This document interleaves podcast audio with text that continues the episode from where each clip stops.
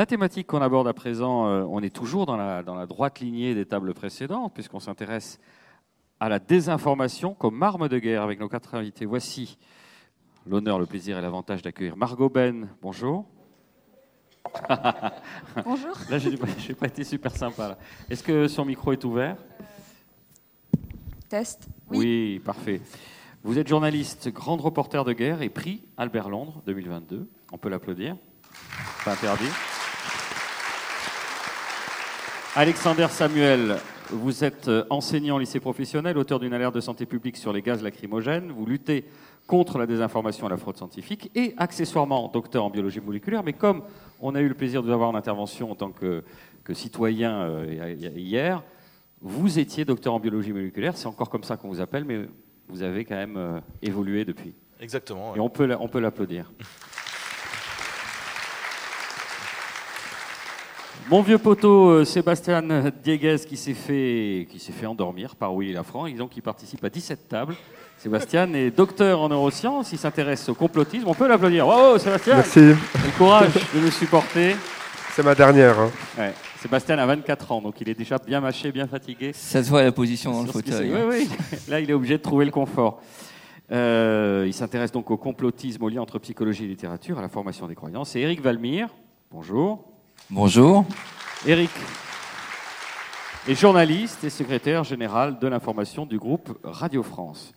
Alors peut-être, euh, on va euh, évidemment... euh, enfin, vous ne connaissez pas la tambouille interne, mais euh, en général, les gens se parlent, euh, on, on- on collabore sur un document commun. Donc, qui a bien travaillé là C'est Alexander, je pense? Ouais, moi- comme je suis le plus mauvais sur le sujet, bah, j'ai j'ai triché, j'ai préparé autant que possible. Alexander souffre de plusieurs troubles. Le premier, c'est le trouble de le syndrome de l'imposteur. Tout à fait. On va en parler. Allongez-vous un petit peu en arrière. On a débunké la psychanalyse hier, donc ça c'est bon. Vous êtes complètement légitime. euh, en tout cas, votre légitimité, vous l'êtes Non, gagnée. j'ai pas, pas une légitimité institutionnelle, c'est ça que je veux dire. Pas, Voilà. Comment on fait alors? Comment on fait bah, je On vous pas. invite quand même? Bah, on pense que vous êtes invité. légitime. Nous, Aurec, on pense que vous êtes parfaitement légitime. Non, J'ai contribué un peu pour, euh, pour- dans le sujet, pour, même pour, pour donner une légitimité sur la guerre de l'information. J'ai contribué un peu à certaines enquêtes de Bellingcat. euh, et j'ai travaillé avec euh, une autre ONG qui s'appelle Forensic Architecture. Donc ça peut être intéressant euh, pour ceux qui connaissent pas de regarder ce que c'est. Et j'en parlerai, euh, je pense, tout à l'heure. Dans une table précédente, on a parlé, je reste avec vous, du, du concept de, de- de confusion. Je crois que c'est intéressant. Euh, Expliquez-nous justement en quelques mots sur la désinformation, ce que c'est que la confusion. Euh, alors, en gros, c'est dans les stratégies de désinformation en guerre. Alors là, je me réfère à- au travail euh, que j'ai découvert grâce à Dan Cazzetta, qui est euh, spécialiste des armes chimiques de la Maison Blanche, qui était spécialiste des armes chimiques de la Maison Blanche, et qui est expert pour les armes chimiques de Bellingcat. Donc, il a écrit un livre. euh, et euh, il- Peut-être on rappelle ce qu'est Bellingcat, j'imagine. Bellingcat, ouais, c'est une, alors c'est une ONG euh, de renseignement, alors qui fait de l'OSINT, on dit de l'open source intelligence, donc du renseignement open source. Et donc il fait des enquêtes. Ils sont très connus pour avoir été ceux qui ont démontré que c'est Bachar el-Assad qui utilisait des armes chimiques contre sa population.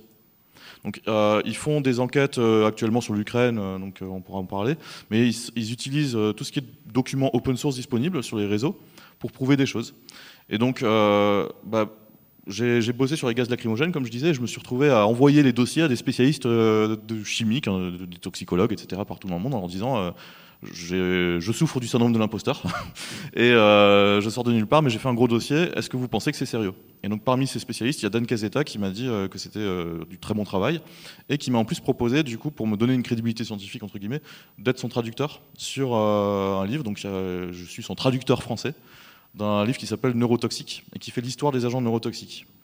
Et donc euh, c'est lui qui m'a un peu initié à ces choses-là je- je connaissais pas. J'ai lu Je un peu. des- va vite, Ouais. vite parler des Russes. hein. De toute façon, il va planer un, un air de Russie et Il planera un air de Russie. Donc j'ai lu un petit peu les, les documents qui, enfin, ce qui m'a fourni sur l'affaire Skripal et j'ai regardé un peu, j'ai jamais regardé les sources de ce que je traduis parce que je, je voulais quand même voir ce que je traduisais. Donc j'ai beaucoup enquêté sur cette affaire Skripal moi-même par dessus pour vérifier. Et donc euh, il a il a présenté l'affaire Skripal et je pense que ça va être le meilleur moyen d'illustrer cette confusion.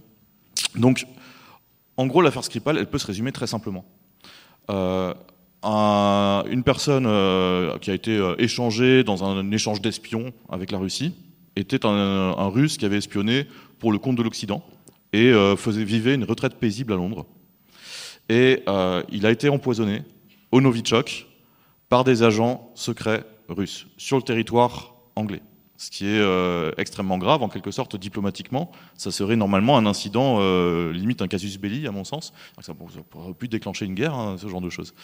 Et euh, la Russie, et surtout par les médias RT, ont réussi à noyer totalement cette information, à créer des tas de narratifs contradictoires les uns avec les autres. Donc ils ont inventé par exemple d'abord que non, c'est pas vrai il n'y avait pas, euh, il avait pas d'agent chimique qui s'est empoisonné. Euh, enfin, c'était un, empoisonnement alimentaire.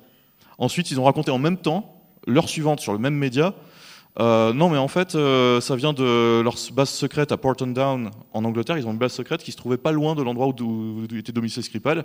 Évidemment, les agents neurotoxiques ne peuvent pas euh, se déplacer à plus de 500 mètres à la ronde.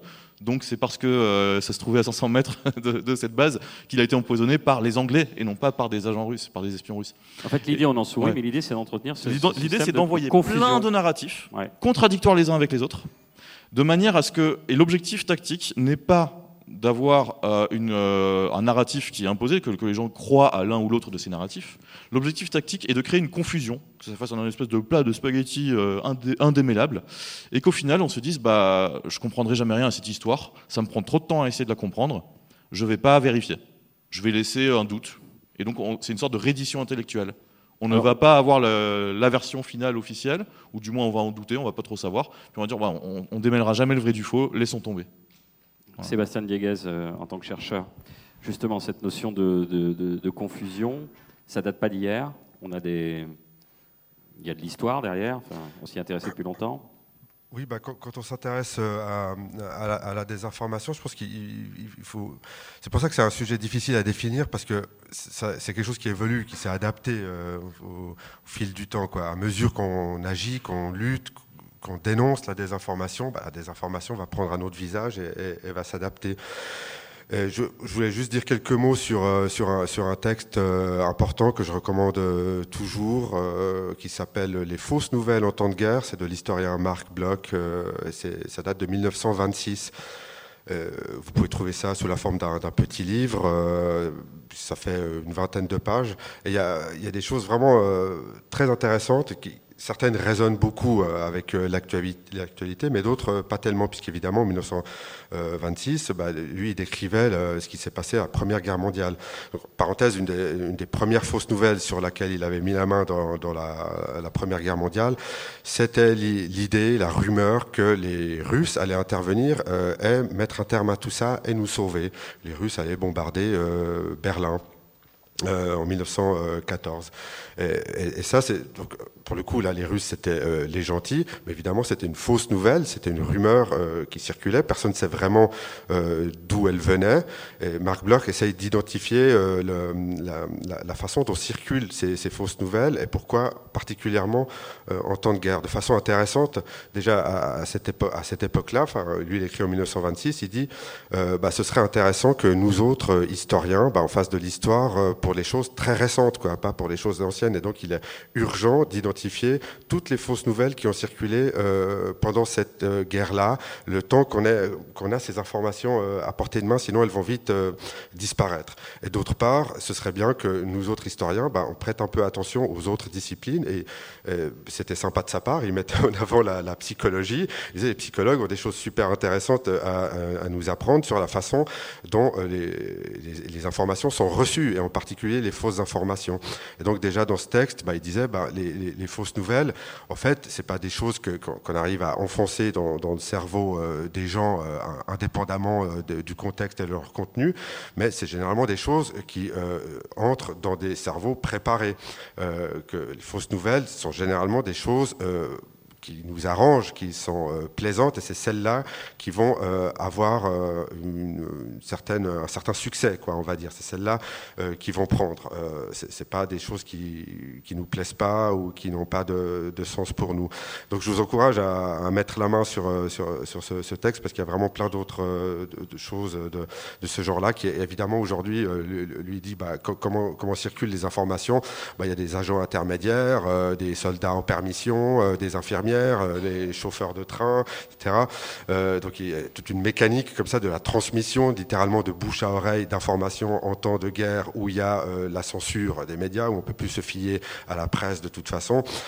Qu'aujourd'hui, évidemment, on est face à un, terrain qui a, qui, a, qui a, bien changé. on n'a plus besoin d'interroger le chauffeur de train ou le colporteur à nouvelle pour, pour voir circuler des fausses nouvelles. Alors justement, on va, aller, on va y aller sur le terrain avec euh, nos deux journalistes. Euh, je me tourne vers Eric Valmire. J'aime bien cette formule, je me tourne. Je suis déjà tourné vers vous, Eric. Je vais le faire. Je me tourne vers Eric euh, Valmire. Vous chapeautez évidemment l'ensemble des équipes de, Radio France. La désinformation comme arme de guerre, on va parler évidemment de ce terrain en particulier qui est celui de l'Ukraine. Comment on se prépare? Il y a des mesures particulières. Comment on fait remonter, comment on la collecte sur le terrain et qu'on s'assure qu'elle est ça c'est votre travail de journaliste, qu'elle est, correcte, et comment on résiste finalement aux guerres d'information euh, qu'il y a autour?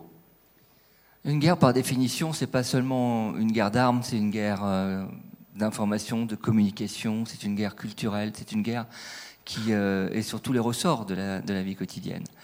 Et hum, la désinformation comme arme de guerre, j'allais dire que c'est pas notre problème à nous. Notre problème à nous, c'est l'information. Euh, la désinformation est importante. Il faut lutter contre la désinformation. D'ailleurs, lutte contre la désinformation, c'est souvent un terme générique. On le retrouve dans des opérations d'éducation aux médias, dans des choses comme ça. Mais typiquement sur une actualité comme la guerre en Ukraine, évidemment qu'il faut être vigilant sur euh, la désinformation, mais notre boulot à nous, c'est de faire de l'information. Donc c'est avant tout, presque en contrant la désinformation, d'aller faire de l'information. Et le principe même d'être reporter de guerre et d'aller sur des terrains, c'est justement ne pas laisser la place à la communication et la désinformation en étant sur un terrain dangereux où on va pouvoir rapporter ce qui s'y passe. J'ai l'exemple le plus terrible aujourd'hui, il n'est pas en Ukraine, il est ce matin en Soudan, où on doit évacuer des journalistes français, qui fait qu'on va avoir zéro info sur ce qui se passe au Soudan dans les jours qui viennent. Et c'est la porte ouverte à la désinformation et à tout ce qu'on voudra entendre ou pas entendre sur ce qui se passe au Soudan. Typiquement, c'est ça, la présence de journalistes sur le terrain, c'est la meilleure façon de lutter contre la désinformation. Comment on s'y prépare? Ben, On s'y prépare euh, en étant, euh, en travaillant. Parce qu'il y a une chose aussi qui est très importante sur un terrain de guerre, parce que la désinformation, elle part souvent aussi, on, a beaucoup parlé, j'ai entendu ce matin de très belles tables rondes sur la propagande russe, euh, la propagande ukrainienne existe aussi. Donc le boulot de journaliste, il est quand même de se dire que, ok, il y a un agresseur et un agressé, et on est tous d'accord, mais ça ne veut pas dire que le bien et le mal sont d'un côté ou de l'autre. Donc il faut toujours faire attention à ça. Les exactions, elles existent aussi côté ukrainien. Ça ne veut pas dire que les Russes ne sont pas les agresseurs et les propagandistes aussi. Mais il n'y a pas un bon et un gentil. Et le boulot du journaliste, c'est justement de se situer sur ces terrains-là, sur ces notions-là. Et il est toujours très difficile pour nous, journalistes occidentaux, d'aller vers la partie russe parce qu'elle nous est fermée. Ou alors on va être embedded avec nos correspondants qui sont en Russie et qui vont aller à ce moment-là au plus près de l'armée russe en sachant que euh, ce qui nous est dit n'est pas forcément juste. Mais ce qui nous est dit du côté ukrainien quand on est embedded aussi avec l'armée ukrainienne n'est pas forcément juste aussi. Donc la préparation psychologique des reporters sur ces questions-là, elle est euh, bah, d'abord une, préparation de, terrain, de documentation, de travailler avec des gens qui connaissent ça, parce que la guerre en Ukraine, elle ne sort pas de nulle part. Euh, le Donbass, c'est depuis 2014. Les 20 dernières années en Ukraine ont été compliquées. Donc on a quand même une équipe de journalistes qui sont habitués à ces terrains-là, qui le connaissent très bien. On a des équipes sur place et des fixeurs. On a ouvert un bureau à Kiev. Donc tout ça pour dire que quand même, on a un bureau à Kiev, on a un bureau à Moscou. C'est pas des gens de la dernière pluie qui vont d'un seul coup découvrir le terrain ukrainien. Donc ils sont préparés à ça. Et encore une fois, c'est vraiment très important d'être sur place et au plus près du front également, mais pas seulement du front, pour parler vraiment de ce qu'est la vie quotidienne dans un pays en guerre. Parce qu'il y a ce qui se passe dans le Donbass, puis ce qui se passe ailleurs. Il y a comment vivent les gens. Comment vivent les populations civiles Qu'est-ce que c'est la guerre en Ukraine des, endroits où on vit normalement alors que c'est un pays en guerre, des endroits où euh, on va mesurer euh, la dangerosité à l'écho, comme un orage qui gronde au loin un bombardement, ah ouais, on entend que ça pète, mais ça semble assez loin. Donc on continue à faire ce qu'on est en train de faire. Ah, ça se rapproche un peu. Ah là, c'est vraiment très près, on va aller se planquer, on va se mettre euh, dans les abris. Ils sont plein de petites choses comme ça, et c'est tous ces petits détails qui vont composer, et pas seulement la logique, euh, euh, la logique des, des villes qui tombent ou la logique du front, c'est la logique d'un pays en guerre. Et c'est, moi je trouve, même si on, a beaucoup de difficultés aujourd'hui, et ça va être ça le principal problème avec la désinformation, c'est que quand même depuis le 24 février 2022, on parle tous les jours de la guerre en Ukraine. Et tant mieux, parce que c'est la meilleure façon d'en parler, de lutter contre la désinformation. Mais aujourd'hui, il y a quand même une forme d'usure, de banalisation. On en parle de moins en moins, et c'est finalement un peu logique. L'actualité en France a été les retraites, c'est l'actualité sociale, et donc forcément, on a une lassitude qui s'instaure, et cette lassitude s'instaurant, on va voir certainement la désinformation reprendre du poil de la bête. Mais d'une manière générale, tous les médias confondus, francophones, occidentaux, ont quand même fait une couverture exceptionnelle, je trouve, de ce conflit. Margot, votre écho de votre côté sur le terrain, racontez-nous un petit peu votre expérience euh, ukrainienne. Oui, oui. Alors, euh, je, voulais juste euh, rebondir justement sur, sur tout ce que vous voulez, tout ce que vous venez de dire. moi, je, à mon sens, je ferais une distinction entre la désinformation propagée par le Kremlin, par voilà des, des, organes extrêmement organisés qui ont l'habitude de propager de la désinformation, des fake news en Russie et à l'étranger, et ce que fait, ce que font les Ukrainiens, c'est-à-dire verrouiller véritablement leur communication. Euh, voilà, pour être allé vraiment sur, le terrain euh, à, de nombreuses euh, reprises, y compris aux côtés des, forces ukrainiennes, ainsi que beaucoup d'autres confrères et consoeurs, tout ce que, tout ce que, quasiment tout ce que diffuse comme information Kiev ou l'armée ukrainienne est ensuite vérifié euh, par les journalistes et les chercheurs et les diplomates, etc., étrangers qui voient ce qui se déroule, qui sont capables d'analyser, euh, qui sont soit sur le terrain, soit qui utilisent des, du renseignement de sources ouvertes. Euh, voilà. Et puis, de toute façon, notre, enfin, tous les gouvernements eux-mêmes sont capables de vérifier par eux-mêmes ce que propagent comme information les Ukrainiens. Et ce qui est ressorti de tout ça, on est quand même à plus d'un an de guerre, ce qui est ressorti de tout ça, c'est que l'écrasante majorité des informations diffusées par Kiev ont pu être vérifiés. En revanche, ce que font les Ukrainiens, effectivement, c'est un verrouillage vraiment de, de, la communication. Euh, ils, maîtrisent leur image, ils sont extrêmement conscients de leur image. Ils diffusent euh, quasiment quotidiennement euh, des chiffres dont on ne sait pas trop d'où ils sortent, mais des, des, potentielles pertes russes, sans pour autant communiquer sur leurs propres pertes. Voilà, il y a tout, tout un, système comme ça de, de, choses qui sont faites pour glorifier des, des héros ukrainiens, pour, euh, euh, pour euh, voilà, faire euh, l'éloge euh, de, l'armée ukrainienne, des forces ukrainiennes, peut-être minimiser les pertes, etc., tout en voilà, diffusant tout un, tas de choses sur, sur l'état potentiel des forces russes. Mais voilà, on ne peut pas vraiment appeler ça de la désinformation. Encore une fois, les, les, informations qui sont diffusées par, par Kiev enfin, sont quasiment toutes vérifiées de manière indépendante. Donc je, je ferai vraiment cette distinction-là. Ce que fait le Kremlin, c'est une stratégie de désinformation, de fake news, avec de fausses images, de fausses informations il y a des sites web qui ressortent extrêmement euh, fortement euh, au, Spiegel, au Figaro, euh, à toutes sortes de, médias, et, qui, où il y a une petite, une petite lettre, par exemple, qui change, sauf que des gens peut-être pas trop avertis pourront cliquer dessus pensant être sur un organe de presse européen ou occidental et puis avoir accès à toutes sortes de fake news. Il y a toutes sortes de méthodes utilisées par le Kremlin pour diffuser à dessein des fausses informations. Et c'est contre ça qu'on doit véritablement se battre. Je ne dirais pas qu'il n'y a pas de méchants et pas de gentils euh, dans cette histoire. Il y a quand même, euh, voilà, il y a quand même un agresseur qui diffuse des fake news et euh, un gouvernement qui maîtrise, qui contrôle son information. C'est extrêmement frustrant pour nous. Je suis totalement d'accord. Il y a eu de fausses informations ou des choses qui étaient un petit peu voilà bancales, etc. C'est extrêmement frustrant quand on est sur le terrain. Je me suis engueulée véritablement avec des responsables presse de l'armée ukrainienne, mais on peut pas vraiment mettre les deux exactement sur le, même plan. et attention, il y a un agresseur, un agressé. Il y a, mais je, je rappelle que dans un pays en guerre, notre boulot de journaliste, notre boulot de journaliste, même si naturellement une sympathie pour aller vers les Ukrainiens, notre boulot de journaliste n'est pas de se laisser embarquer par cette sympathie. Ce que je disais, oui, c'est ce que je disais. C'est d'ailleurs pour ça qu'on a pu euh, faire état du fait que euh, ce que diffusent les Ukrainiens comme information était, euh, je dirais, à 99% vrai, grâce au boulot des journalistes qui vont vérifier sur le terrain, grâce au boulot des chercheurs, grâce au boulot de tout un tas d'organes gouvernementaux étrangers, etc. Grâce à l'OSINT, on peut vérifier ces informations et ces fausses informations diffusées par les Russes et les Ukrainiens. Je voulais apporter un petit élément parce que justement cette euh, structure avec les médias et le contrôle des médias en Ukraine, euh, euh, il a ses racines historiques, je pense, dans. Je ne sais pas si vous avez lu le, bouquin Information Wars de Richard Stengel, j'avais oublié son nom, qui est en fait qui était le conseiller diplomatie de Obama. Et il a il a constaté en fait une, asymétrie complète dans la guerre de l'information. Alors aujourd'hui, on parle chez les militaires parle de guerre cognitive. Il y a une guerre psychologique historiquement qui remonte à la guerre d'Alger. Enfin, Alexandre, enfin, bien le micro. ouais, pardon. plus, guerre d'Algérie. Et on est, on est passé maintenant à une guerre qu'on appelle guerre cognitive, en quelque sorte. Donc, euh, c'est c'est le terme que les militaires emploient. Et euh, on, et on était débordés, enfin, les, les États occidentaux étaient assez débordés sur ça, parce que eux n'employaient pas ces stratégies-là tout de suite, n'étaient pas, n'étaient pas les premiers à les employer. Et surtout dans la communication officielle, un ambassadeur russe, un ambassadeur chinois va poster des posts très agressifs sur les réseaux sociaux. Et en réaction à ces, posts, l'administration américaine, c'est ce qu'expliquait euh, Stengel dans son, ouvrage, devait d'abord faire valider par tout un processus euh, démocratique décidé, hein, comment, fonctionne la communication de l'État et de la diplomatie américaine, devait faire valider et certifier leur communication, leur tweet ou leur, euh, leur réponse sur les réseaux sociaux. Et du coup, la désinformation avait déjà le temps de circuler largement avant même qu'une réponse officielle ne puisse être faite parce qu'elle n'était pas encore validée. Et donc tout le travail de Richard Stengel a été de coordonner avec euh, l'aide donc, de, des fact-checkers indépendants, donc des ONG, au CINT, mais également des médias. Et il a impliqué les médias. En fait, ils ont formé, ils ont créé des structures formant des journalistes en Ukraine.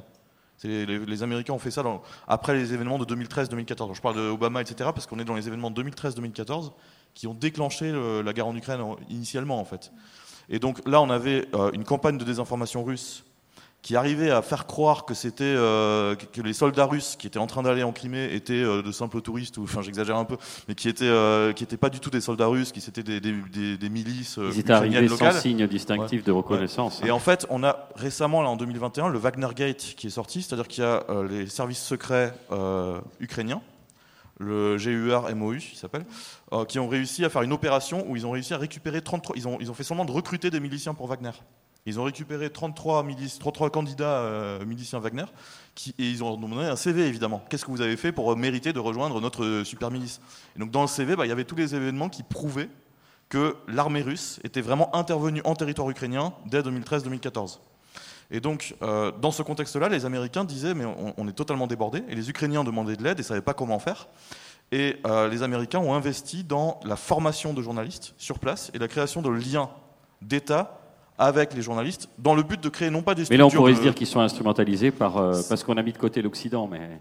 et, là, c'est intéressant parce que c'est pas une structure qui avait comme vocation de faire de la désinformation ou de l'information de guerre. C'était une structure qui avait comme objectif de faire, de former des vrais journalistes au fact-checking. Et le- les Ukrainiens sont très forts en fact-checking. En fait, il y a- il y, a toute une, euh, il y a maintenant des, des gens qui sont formés au fact-checking. Mais là, il peut y avoir aussi une. Justement, Allez-y, pardon, oui, oui, juste, euh, je vou- je voulais rebondir sur, sur, sur ce que vous disiez très justement, dans le sens où moi, ce qui m'a, ce qui m'a vraiment euh, euh, frappé en Ukraine, c'est vraiment le, la- non seulement l'existence, mais la qualité également des garde-fous euh, contre la désinformation. Il faut quand même se rappeler que Zelensky euh, n'était pas forcément extrêmement populaire euh, au début de la guerre. Il y a beaucoup, euh, voilà, déjà d'opposants euh, au gouvernement actuel euh, ukrainien. Il y a des gens, euh, voilà, qui, qui ne le trouvaient pas forcément euh, légitime, etc., etc. Il y a beaucoup de gens qui sont de corruption formés. aussi, il y a ouais. énormément de corruption, etc. Et donc il y a toutes sortes de gens qui vont soit être des journalistes formés au fact-checking, qui vont être des membres de la société civile extrêmement versés dans l'OSINT, dans le recueil d'informations, dans l'exploitation d'informations, etc. euh, qui vont être des gens qui euh, sont des spécialistes de l'anticorruption, qui vont être des gens qui vont aller vérifier toutes les informations diffusées par Kiev. euh, et qui sont des garde-fous. Il n'y a pas en, Russie tous les gens qui font ça atterrissent en prison ou sont partie de la diaspora, sont contrôlés, vivent dans la peur, etc. Il y a vraiment cette différence-là. Dans le régime de Kiev, euh, on est quand même dans, euh, en Ukraine, pardon, on est quand même dans un pays où il existe énormément de gens qui sont capables, des gens ukrainiens, des étrangers, des journalistes, des chercheurs, tout un tas de gens qui ont accès au territoire ukrainien, qui sont capables de vérifier les informations. Cela n'existe pas, ou existe très peu, et de manière extrêmement contrôlée et, euh, en, en Russie. Donc on ne peut pas vraiment... J'ai jamais dit le contraire. hein. Oui, oui. Non, mais comme je, parle. Ça Euh, je- je- une chose importante aussi, c'est la temporalité de la Cour pénale internationale. On l'a jamais vu travailler aussi vite. C'est-à-dire que après Boucha et Irpin, aussitôt, on a eu 40 enquêteurs dépêchés par euh, le parquet de la Cour pénale internationale sur place avec des moyens, gendarmerie internationale, avec le parquet de Kiev, avec Amnesty International qui est aussi allé enquêter aussitôt, en fait. Je veux dire, dans les semaines qui ont suivi. Ça, mine de rien, c'est quand même un, frein important pour, euh, pour la désinformation, parce que quand on a des gens qui déjà enquêtent en temps réel euh, sur le terrain, ça, calme un peu le, les ardeurs de la désinformation en face aussi. Ça, c'est un sujet qui est, très important. Mais aujourd'hui, là où les, Russes contre-attaquent, ils ont un travail de propagande euh, qui était très fort notamment dans les milieux russophones au sud, dans, dans les régions d'Odessa, Kherson euh, et dans, ces régions-là, mais aussi évidemment en Russie, puisque très vite, euh, après, la, après l'éclatement de la guerre, la chaîne Dodge, qui était la, principale chaîne indépendante très forte, avec une forte audience, a été fermée. Ils ont été obligés d'aller euh, à l'étranger. Et eh bien aujourd'hui, la pression, puisque Poutine a bien compris que les journalistes occidentaux faisaient un travail euh, assez fort et qui était suivi, qui faisait de l'audience, euh, maintenant s'en prend aux correspondants en place à Moscou. Il y a un système de terreur qui est instauré aujourd'hui auprès des, des, correspondants, un correspondant euh, anglophone qui faisait un travail remarquable d'enquête sur Wagner et sur comment euh, les Russes s'armaient et comment les milices de Wagner étaient armées, a été emprisonné. Il va être jugé il est euh, inculpé pour espionnage. De nationalité américaine. Hein, donc, de nationalité américaine. Il travaille pour le Guardian et New York Times. Et là, il va être, euh, enfin, il va être jugé, mais on craint le pire parce que finalement, on n'arrive pas à, intervenir. Et, qu'est-ce que ça fait ça? Quel est le premier effet? Les correspondants sur place sont plus très nombreux. Hein. Il, y a, il y a, Le Monde avec Benoît Wittkin qui a un bureau. Il y a Radio France, euh, Sylvain Tronchet. Euh, et donc, comment réagissent Le Figaro aussi, pardon? Non? Oui, il y a, je ne sais plus qui est correspondant. Alain Darluet et Julian Colling. Quel est l'effet immédiat Il y a d'autres bureaux. Quel est l'effet immédiat sur ces bureaux-là? Ben, C'est de faire attention. De, de faire attention à l'expression sur les réseaux sociaux, de faire attention à l'endroit où on va en couverture. Euh, notre journaliste, avec sa fixeuse, ont déjà été arrêtés à trois reprises sur un terrain de reportage où ils étaient alors arrêter. Donc, tactique d'intimidation. Exactement. on, a dit quand même tout au long de cet après-midi que les fermatrolls, et, il y a une quasi-industrialisation de la manipulation par les Russes. Donc ça marche. On a même des, manipulations antérieures, euh, de, Brexit ou Trump, euh, si on veut, être, si on veut élargir un petit peu. Néanmoins, euh, des, des, phases des contre-offensives, à l'instar de ce que vous avez dit sur les, les, les Ukrainiens, ça montre que ça marche, parce qu'ils se sentent suffisamment menacés pour maintenant mettre la pression sur les correspondants étrangers. Il y a une asymétrie, mais ça commence à... Est-ce qu'on peut dire qu'ils sont touchés? Vous disiez... Euh, touchés, je ne sais pas, mais en tout cas, ils voient bien que... Euh, au départ, ils se, moquaient totalement des correspondants, très honnêtement. Ce qui les intéressait, c'était l'information donnée en russe vers les populations russes. Ce que pouvaient raconter les, correspondants occidentaux vers euh, l'Occident, ça entrait dans la campagne euh, de, de, guerre civilisationnelle de euh, la Russie contre l'Europe. Donc, c'était pas grave. C'était les Occidentaux, bah, ils sont avec l'Ukraine, donc ils peuvent dire ce qu'ils veulent du moment que ça s'adresse sur leur pays. Et puis là, les taux se resserrent, alors justement parce qu'on a changé de, on a, on a changé de, de, de, position, de point de vue, et on commence à se demander si en effet, euh, ce que disent les Occidentaux, ça finit pas par le biais des réseaux à revenir, parce que aussi des journalistes russes sont allés côté occidental, et aussi il y en a beaucoup qui étaient à Riga, qui étaient euh, en Géorgie, et aussi les Occidentaux les aident à monter des médias à l'étranger qui sont diffusés en russe vers la Russie. Et donc là, Là, la, la, euh, guerre de l'information euh, devient extrêmement forte et les taux, en effet, se, se resserrent. Autre chose très importante, et je, je, je laisserai la, vous laisserai la parole ensuite, mais à Radio France, on est doté de la cellule investigation. Et une cellule d'investigation, comme son nom l'indique, ce sont des, enquêteurs euh, qui font, alors qui sont avec le consortium international des journalistes d'investigation, et qui, l'ont, qui là a travaillé avec Forbidden Stories. Alors d'un mot, Forbidden Stories, c'est une ONG qui a décidé de reprendre les travaux des journalistes assassinés partout dans le monde et de poursuivre leur enquête. Parce que souvent, c'est pas les reporters de guerre aujourd'hui qui sont les plus souvent assassinés, ce sont les journalistes d'investigation contre les cartels de drogue au Mexique, euh, contre les systèmes de corruption, euh, on l'a vu à Malte ou même en Bulgarie, en Europe. Donc ils reprennent le travail des journalistes assassinés et ils poursuivent leur enquête. Euh, ça s'appelle Forbidden Story. C'est une ONG qui est devenue assez puissante en cinq ans. Avec Forbidden Story, Radio France et euh, une dizaine de médias européens, dont Haaretz aussi en, Israël, a monté euh, une enquête qui s'appelle Story Killers. Je ne sais pas si vous en avez entendu parler de Story Killers. Story Killers, c'est une officine qui est basée à Tel Aviv et qui travaille sur la désinformation et qui a donc plusieurs clients qui peut euh, intervenir sur des scrutins en Afrique, et qui avait justement euh, la Russie un peu comme client. Et donc, Story Killers, c'est, euh, on a eu l'illustration avec euh, un journaliste qui a été démis de ses fonctions, un journaliste de BFM. BFM n'est pas incriminé là-dessus, c'est le journaliste. Le journaliste qui avait été approché par l'officine et qui, alors qu'il faisait la tranche minuit 5 heures du matin, un moment où il n'y avait pas de rédacteur en chef entre minuit et 2 heures, balançait une fausse info qui échappait à tout contrôle, de 30 secondes avec des images, des fausses infos qui n'étaient pas forcément méchantes, mais sur des oligarques russes ou sur des... Qui étaient ensuite reprises. euh, Et qui étaient viralisées par les réseaux sociaux derrière avec la crédibilité chaîne d'infos française BFM. Évidemment, on a, on a cet exemple, il y en a des dizaines partout dans le monde. Cet exemple a été vu. La cellule d'investigation a prévenu la direction de BFM, qui a donc mis à pied son journaliste et l'a licencié pour faute grave. Mais c'est vous dire comment fonctionnent ces officines-là. Et heureusement, Story Killers, je vous invite tous à regarder, à, à lire, parce que je ne peux pas, je peux pas en, euh, résumer en 3 minutes 50 pages de publication et, et 6 mois d'enquête, mais c'est vertigineux. Alexandre. Si, je, je voudrais rajouter sur ça parce qu'il y a, il y a d'autres méthodes qui existent et c'est une des méthodes. On parle souvent du commandant Wagner par exemple en s'imaginant les mercenaires prêts à tuer, etc. Wagner, ils ont aussi fait une, euh, une opération de com en Centrafrique. Euh, je vous invite à regarder si vous voulez, voir. L'IRSEM a fait un super rapport à ce sujet. Alors l'IRSEM, euh, c'est un institut hein, qui, lutte sur, ce terrain-là de la désinformation, c'est un institut public, hein, un service public français.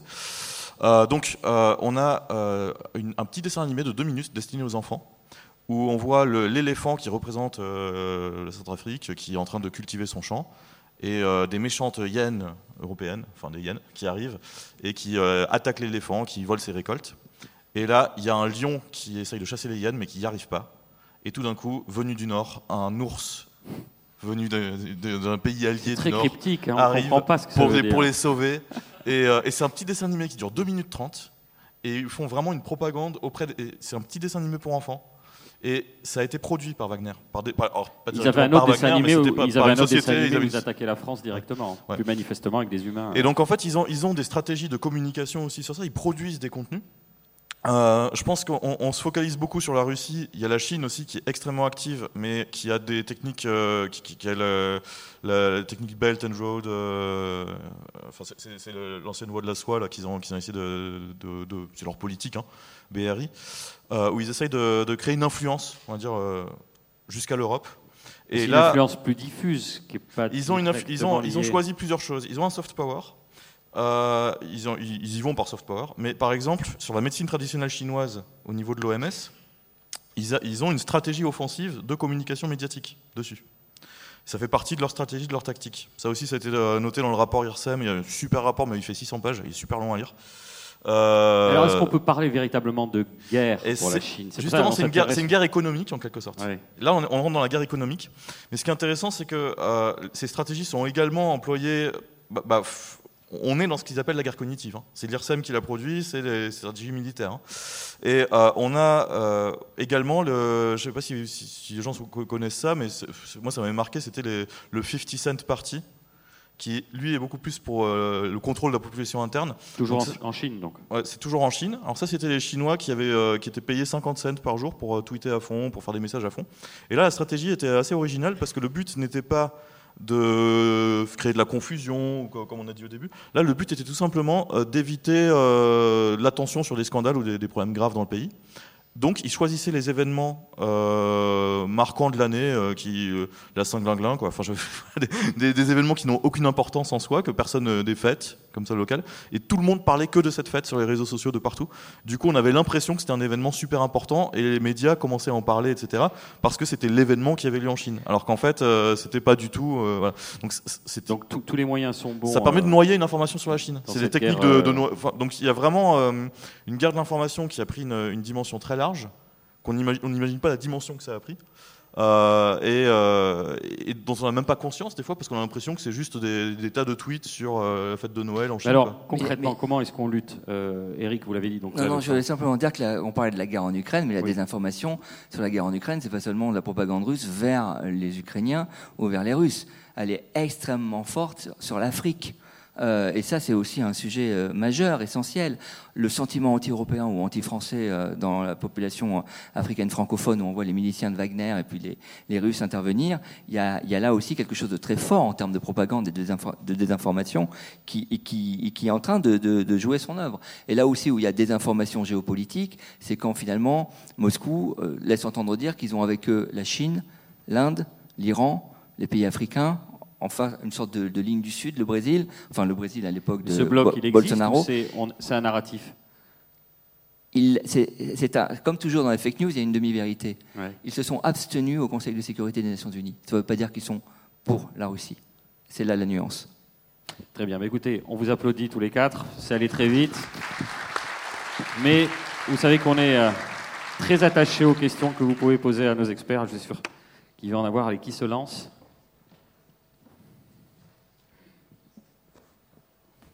Oui, j'arrive.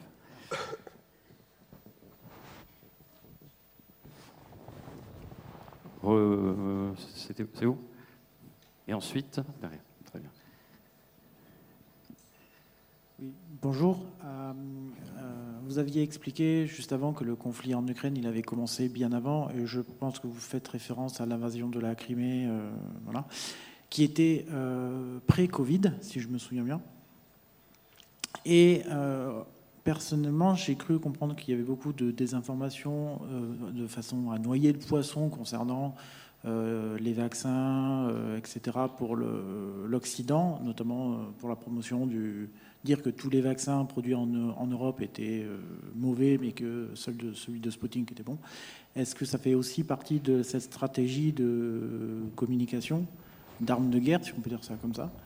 Et euh, ma deuxième question, c'est euh, vu que ces chaînes de propagande, si on peut dire ça comme ça, que sont RT France, si je me souviens bien, et Sputnik France, euh, ont été bannies du réseau européen, est-ce que ça a eu un impact? Est-ce que ça a été efficace?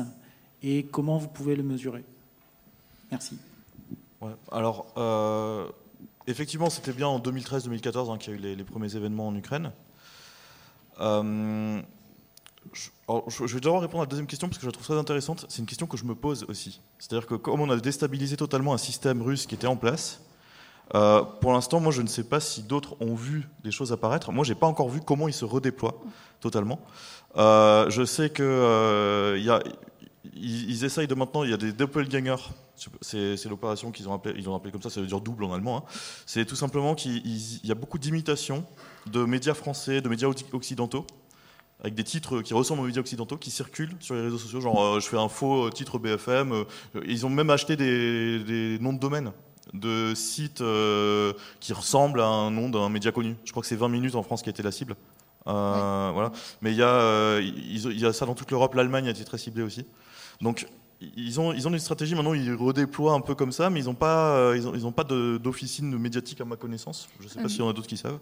En revanche, en, France, justement, quand, enfin euh, RT France et Sputnik, etc., ont été euh, bannis euh, de France, bizarrement, juste après, il y a un, nouveau site web qui, qui est apparu, enfin un nouveau nouvel organe euh, médiatique euh, qui s'appelle Omerta, qui est un organe d'extrême droite qui relaie toute la propagande russe, euh, qui est financé par un mec qui habite et fait du business en Russie, qui a une société privée de, sécurité, de sûreté en Russie, dont le rédacteur en chef est un ancien journaliste de Paris Match. Qui, voilà, bref, assez controversé, qui, qui donc tout, tout, cet organe de presse relaie non-stop la propagande russe, notamment sur la guerre en Ukraine et relaie aussi tout un tas euh, d'autres choses, voilà, euh, complotistes, euh, qui a trait à la, voilà, à la politique française, à la société française, etc. tout cela sur fond d'extrême droite, voilà. Donc il y a, et, ce, média-là se targue, en tout cas, d'avoir un certain nombre de, de, vues sur son site, d'avoir beaucoup de traction, et donc on peut imaginer qu'un certain nombre de personnes qui suivaient RT France et, et consorts se sont tournées vers vers ce média, Omerta. Mais ce n'est bien sûr pas le seul. Il existe ici en France et il existait déjà ici en France tout un tas d'autres organes, d'organismes euh, qui déjà se faisaient les, relais de la propagande russe. Il y a un certain nombre euh, d'instituts, de think tanks, etc., euh, voilà, dont on connaît mal les, finances. Il y a tout un tas de personnes ici en France qui déjà commençaient à, relayer, à relayer la propagande russe. Et puis, il y a aussi ce, dont on parlait euh, euh, tout à l'heure, euh, je ne sais plus qui, évoquait ça déjà, mais vous peut-être, mais cette, idée de confusion, c'est-à-dire que depuis plus d'un an de guerre, avec toutes ces, informations contradictoires qui circulent de partout, avec des faux sites web, des, médias qui vont relayer des, informations parfois un peu rapidement, etc., il y a, la plupart des gens, en tout cas moi quand je parle à la, à, la, plupart des gens que, que je connais, journalistes, pas journalistes, qui suivent l'Ukraine, qui ne suivent pas forcément euh, jour, après jour l'Ukraine, la plupart des gens n'ont plus l'impression de maîtriser le sujet, n'ont plus l'impression de savoir véritablement ce qui s'y passe, euh, si on doit négocier ou non avec la Russie, et puis après tout pourquoi pas, etc. etc. Et tout ça, c'est le résultat de cette multitude d'informations et de, désinformations euh, qui circulent depuis plus d'un an. On l'a vu notamment avec l'intervention de, de, Ségolène Royal qui disait qu'après tout, je ne sais plus si elle parlait de Boucha ou Mariupol, enfin voilà, c'était c'était finalement de Enfin, Mariupol. ouais, Mariupol, euh, euh, que finalement on n'avait pas les preuves, que ça pouvait être aussi de la désinformation ukrainienne. Tout ça, ce sont des discours du Kremlin qui sont relayés par des figures françaises, des chercheurs, des politiciens ou anciens politiciens, etc., euh, etc. Donc, donc en fait, l'influence russe, elle est toujours extrêmement présente. Et lorsque ces médias, RT France, etc., ont disparu, de nouveaux médias, de nouveaux sites web, etc., sont apparus et se font allègrement les, les relais de cette désinformation. La Chine fait ça avec les Ouïghours aussi, par exemple. La, Chine, a des influenceurs sur les Ouïghours, par exemple à l'extrême gauche, et un Maxime Vivas qui est très euh, connu pour ça. Maintenant, euh, la deuxième partie de la question n'y a pas répondu vraiment, c'était euh, par rapport aux vaccins, enfin aux antivax et aux crises Covid, etc. La Russie a eu plusieurs étapes de, stratégie. Alors, premièrement, elle a une stratégie associée à la Chine, anti-américaine, anti, enfin, où ils accusaient Fort Detrick d'être à l'origine de la pandémie. ça, c'était principalement une stratégie de diversion chinoise au départ mais euh, la Russie s'y est grandement associée. Et je pense que le concept général qu'on peut nommer pour la, pour la Russie, c'est l'astroturfing. C'est-à-dire qu'ils vont chercher les points de discorde dans un pays, euh, l'endroit où c'est tendu, euh, les éléments qui tendent un pays, et vont surfer dessus. Ils vont créer des camps et polariser les camps. ils ont été très actifs sur les vaccins, effectivement. On a eu, je ne sais plus quel youtubeur, il y avait un, un, youtubeur connu qui, qui, a dit avoir été approché, je ne sais plus lequel, je ne sais plus son nom, je suis désolé. Ouais, Dirty Biology, c'était ouais. Donc Dirty Biology qui a dit avoir été approché pour pouvoir euh, dire du mal des vaccins Pfizer, par exemple. Euh, et euh, ce qui est intéressant, j'ai repéré dans, l'association franco-russe, Dialogue franco-russe, il y avait un, Alexandra Henriot-Code qui avait été invité. Et c'est très drôle parce que j'ai mis ça sur mon Twitter pour ceux qui veulent essayer de le retrouver. Je, vais le repartager comme ça les gens le verront. il y avait Alexandra Henriot-Code qui était invité et euh, le, médecin du maire de Moscou, enfin le médecin officiel de la mairie de Moscou, je ne sais pas exactement quel, était son statut, qui parlait en visioconférence. Et donc là, on a Alexandra Orion-Côte qui hoche la tête et qui dit oui, oui, il y a quelqu'un qui dit qu'il faut se faire vacciner, euh, qui, déteste les gens qui désinforment, qui ne supporte pas tous ces gens. Et il, a presque de la haine dans sa voix, il était presque prêt à leur casser la gueule, quoi. Et Orion-Côte qui hoche la tête. Donc c'est assez drôle parce que oui, effectivement, il y a eu. Euh, je, pense qu'ils ont, ils ont essayé d'agréger tout ce qu'il y avait des mouvements anti-vax, euh, etc., euh, de les diffuser, de les amplifier. Euh, j'en ai moi-même été un petit peu une, partie, entre guillemets. je, l'assume totalement. Je, décide, malgré toutes les réticences que j'ai, malgré tous les problèmes que ça pose, je me dis que comme les gens sont exposés à ces contenus, je préfère y aller. Donc j'ai été invité par RT, j'étais invité par Sputnik durant la pandémie, sur des thématiques clivantes, évidemment ce qui permettait de toucher un auditoire qui était euh, déjà à moitié euh, convaincu qu'il y avait euh, que de, théories parfois très farfelues. Ça permettait peut-être de, bousculer un peu les lignes, ou au moins de s'adresser aux personnes qui sont, qui sont là-dedans. donc je suis intervenu sur Sputnik et sur RT1. J'ai vu comment ça se passait, comment c'était organisé. Ils ont essayé de faire un débat entre moi et Aberkan, par exemple. Bon, Aberkan leur a mis un lapin. Il s'est dégonflé, je ne sais pas pourquoi. Mais euh, voilà, donc il y, avait cette logique d'inviter pas seulement un camp, mais d'inviter les deux camps, pour arriver à créer euh, une polarisation, d'arriver à créer euh, une sorte de, haine plus forte dans le pays. C'est quelque chose qui est très utilisé, ils, surfent toujours, alors ils ont des médias, il y, a un écosystème de désinformation russe qui cible différents types de médias, ils vont cibler les médias d'extrême droite ou d'extrême gauche principalement, dans les différents pays. Euh, ils vont leur donner des informations, ils vont essayer de les aider, etc. Contribuer aussi, hein. ils se servent de ce qui est existant dans le pays pour arriver à avoir une influence. Alors, on va prendre une question, monsieur. Oui, alors moi, c'est pas trop une question, ce sera plutôt des précisions. Euh, je suis impacté par la guerre en Ukraine parce que j'ai de la famille en Russie. Et euh, je sais, euh, de par les échanges qu'on a eus, qui sont de plus en plus tendus à cause, du, à cause de la désinformation comme arme de guerre, finalement, je sais par exemple que Poutine, ancien agent du KGB, connaissait très bien comment changer l'information.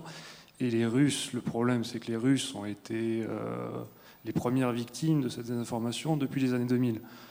Depuis la guerre du Daghestan, on a eu Poutine qui a commencé à critiquer les oligarques qui étaient contre lui. Et ces oligarques, comme en France, on va dire un petit peu, euh, ont les, médias d'information. En les critiquant, ils ont, il a réussi à prendre l'emprise de quasiment toute l'information. On avait eu juste des choses comme euh, Nova Sema Gazeta, qui est euh, assez indépendant. Mais à cette époque-là, du coup, les Russes qui sont faits, c'est que beaucoup ont gardé quand même la confiance dans les médias, même s'ils étaient russes. Ce qu'on voit maintenant, et même avec la crise du Covid, c'est qu'ils ont beaucoup plus de mal à accepter ces choses-là et ils, ils, résistent, mais de façon très inconsciente, je vais dire. Par exemple, pour le, vaccin Sputnik, quasiment aucun Russe ne s'est fait vacciner sur le vaccin Sputnik. Ils n'en ont pas confiance. La seule chose dont ils ont confiance, c'est dans la parole de Poutine maintenant. Parce qu'il y a eu un coup de la personnalité, des choses comme ça. Et euh, depuis euh, le lancement de la guerre, ce qu'on voit, c'est que la responsabilité, c'est plutôt sur les euh, autres personnalités. de type les militaires, les choses comme ça. C'est ce qui a été vu quand ils ont commencé à faire la mobilisation où on a eu un rejet de la population de la mobilisation, mais un rejet silencieux, euh, surtout dans les régions plus, plutôt éduquées de la Russie, pas forcément, euh, pas forcément dans les régions assez pauvres, où ils ont besoin de l'armée pour, euh, pour vivre.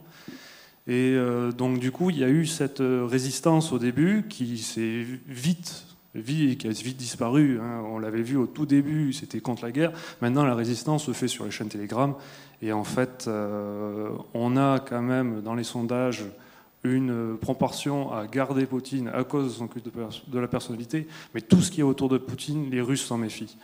Euh, c'est pour dire qu'en fait, finalement, même dans les États totalitaires, en France on est plutôt protégé, euh, même dans les États totalitaires, on commence à même ces stratégies de désinformation n'arrivent plus à prendre n'arrive plus à, faire comprendre à la population euh, ce qu'on voudrait euh, qu'elle aille.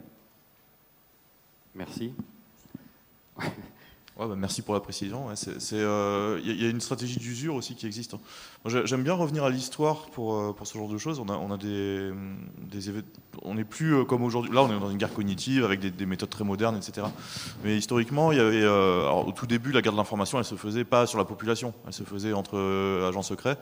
Vous avez un bouquin super intéressant avec Cassidy's Run, où euh, les, Américains ont essayé de, faire du contre-espionnage pour les, contre les Russes, euh, en leur fournissant des informations secret défense américaines, du vrai et un peu de faux, de manière à ce que les efforts de recherche russes sur les armes neurotoxiques euh, aillent dans des impasses. Donc en fait, ils leur filaient des. Regardez, on a trouvé une nouvelle molécule, et en fait, la molécule, ils avaient déjà cherché pendant 5 ans dessus, et c'était une grosse impasse. D'ailleurs, on pense que c'est ce qui a amené à la, fabrication des Novichok. Certains experts pensent d'ailleurs que c'est peut-être même par un raté de cette opération de, qui s'appelle l'opération Shocker qu'on est arrivé au Novichok. Donc, au début, c'était très confiné. Alexander, on va prendre une dernière question. Parce qu'il nous reste peu de temps. Oui, bonjour. Euh, en tant qu'Ukrainien, une euh, question qui me préoccupe beaucoup, c'est pourquoi certains Français sont contre euh, l'armement des Ukrainiens? C'est le réussi de, de les propagandes russes. Euh, Tout à fait. C'est le fait que les gens sont mal, informés. On va laisser Margot et Eric euh, répondre. Merci. Euh, je pense que l'une des, raisons, c'est justement cette multitude d'informations et de, désinformations euh, qui, nous parviennent. C'est ce qu'on racontait tous euh, auparavant. C'est-à-dire que moi, de plus en plus, j'entends ce discours-là. Et si, et, finalement, et si on négocie avec Poutine et, qu'est-ce qu'il qu y aurait de mal à, à finalement, est-ce que l'Ukraine oublie un petit peu la Crimée et puis, sans doute un petit peu du Donbass, etc., etc. Parce qu'il y a, cette information qui, pénètre ici en France et pas seulement en France, hein, d'ailleurs, tout plein d'autres pays également.